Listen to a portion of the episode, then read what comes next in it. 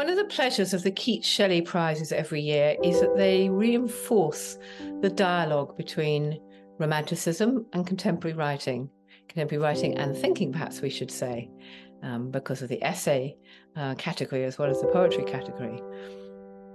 It's one of my great beliefs that, po- that culture is not um, created in a vacuum, but arises from dialogue between eras, countries and continents.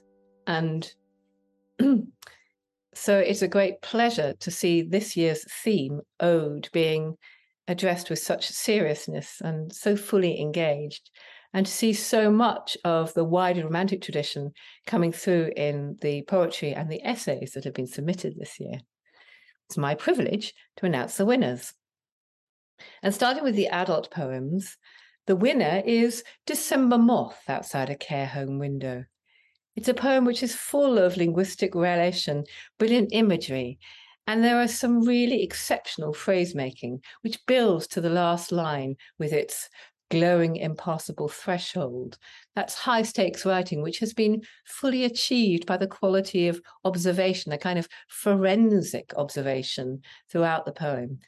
Um, the result is a very rich study of will and intention in a moth, but also that kind of aha of recognition for any of us who have um, watched a moth attracted to a window or to the light, but um, also for any of us who have that sense of the inescapable nature of our desire to attempt and attempt again and attempt again. It's a dreamlike setting, which is somehow echoed in our very fine runners-up. In alphabetical order, they are Lost and The Wolves of Chernobyl. Lost is a very smartly subtle confessional poem. It touches on huge issues, loss, identity, possibly even abuse.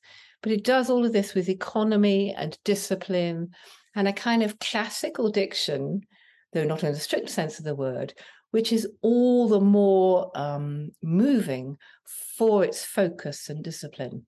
It's a truly engaging poem.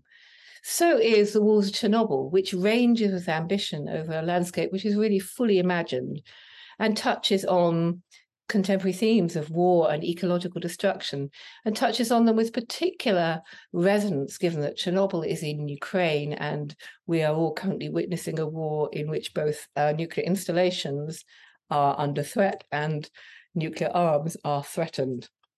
So a hugely topical poem with much wider resonance also. Our young poets have produced some extraordinary work this year. And the winner in this category is Ode to the Motherland. I like the way this poem takes the notion of ode very seriously, but I like enormously and admire enormously the way the poem harnesses its its intentions, its exceptional technique, and its feeling for socially political signif- socially politically significant topic. It's a poem about belonging and not belonging. It's a poem about place. It's immensely powerful. It's intensely musical, and it uses musicality as rhetoric knowingly, which sustains a sense of movement. Both of those, that sense of musicality as rhetoric and that sense of movement, are very Shelleyan. You think of something like the Ode to the West Wind. And in its engagement with uh, a socio-politically significant topic, in its feelingful quality of engagement, it too exhibits romantic um, characteristics. This is an um, extraordinary poem, which um, um, I hope to see published very soon. And the runner-up in the young poet category is Elegy for Hedgehog. This is um, wry and perceptive. It's a reflection on mutability, and it moves past mere description, once again, to imaginative reconstruction, so that we have a, a, a lost, a dead hedgehog, and then, in a sense, an imaginative revival of that hedgehog. It's an intimate and charming piece. So we move now to the adult essayists. And the winner in this category is Shelley and Afterlives. This field was very strong in general. The, the essays were very strong and scholarly of immense interest, and each of them making a each of the shortlistees making a significant contribution to Keats and Shelley studies, to Romantic studies.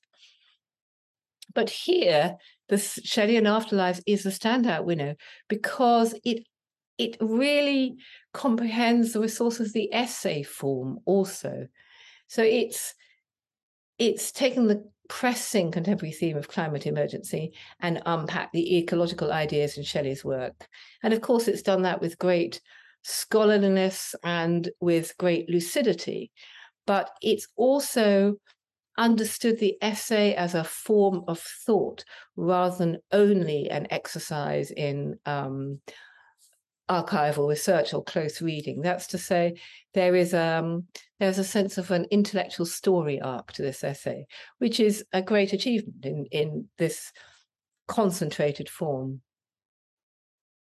There are two runners-up in this category, and they are, in alphabetical order, Gone with the West Wind and Of Poets, Dreamers, and Doctors. And these two very fine papers, one couldn't, as it were, thread a paper, a match paper between them. I mean, they are both highly articulated, scholarly, professional, and um, more than deserve publication, uh, which I look forward to. Not forgetting, however, the young essayists. And here again, we have an extraordinary winner. The winner of the Young Essayist section is Shelley Lives On. And true to its title, it's a brilliant piece of work which seeks out traces of Shelley in contemporary culture. So there are photographs, there are traces of uh, graffiti, of advertising, of found material. And the originality of this approach and the originality of the research. This has not been a question of um, one of our young scholars simply visiting the library. They've done much more than that. They've made the topic entirely their own, although their, their research remains thoroughly underpinned by scholarly technique. And along that, alongside all of that, that kind of originality, there's a sophistication in the writing, which makes the whole project exceptionally exciting. One has a sense of Shelley studies being brought right up to date with real engagement. Our runner-up here is Keats-Shelley. This is an essay which has enthusiasm, range, and depth. It has the, the whole hallmarks of an original thinker, and possibly, I think, perhaps a developing literary writer. It's really well argued, and it's really feelingful again. Again, the essayistic nature of the form has been embraced.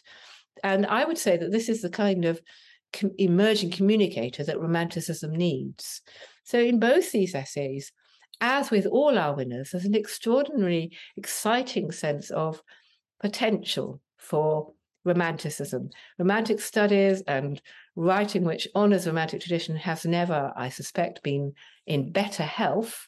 And all these shortlisted Um, pieces of work, and indeed all the contributing writers, all the writers who've entered the prizes this year, have demonstrated the liveness of that communication between the late eighteenth, the early nineteenth centuries, and the early twenty-first century, and the necessity of our rapport. All that we can learn in terms of radicalism, risk, but intelligence and deep-seated thinking in both verse and essay comes to the fore in our prize winners. My congratulations to all of them.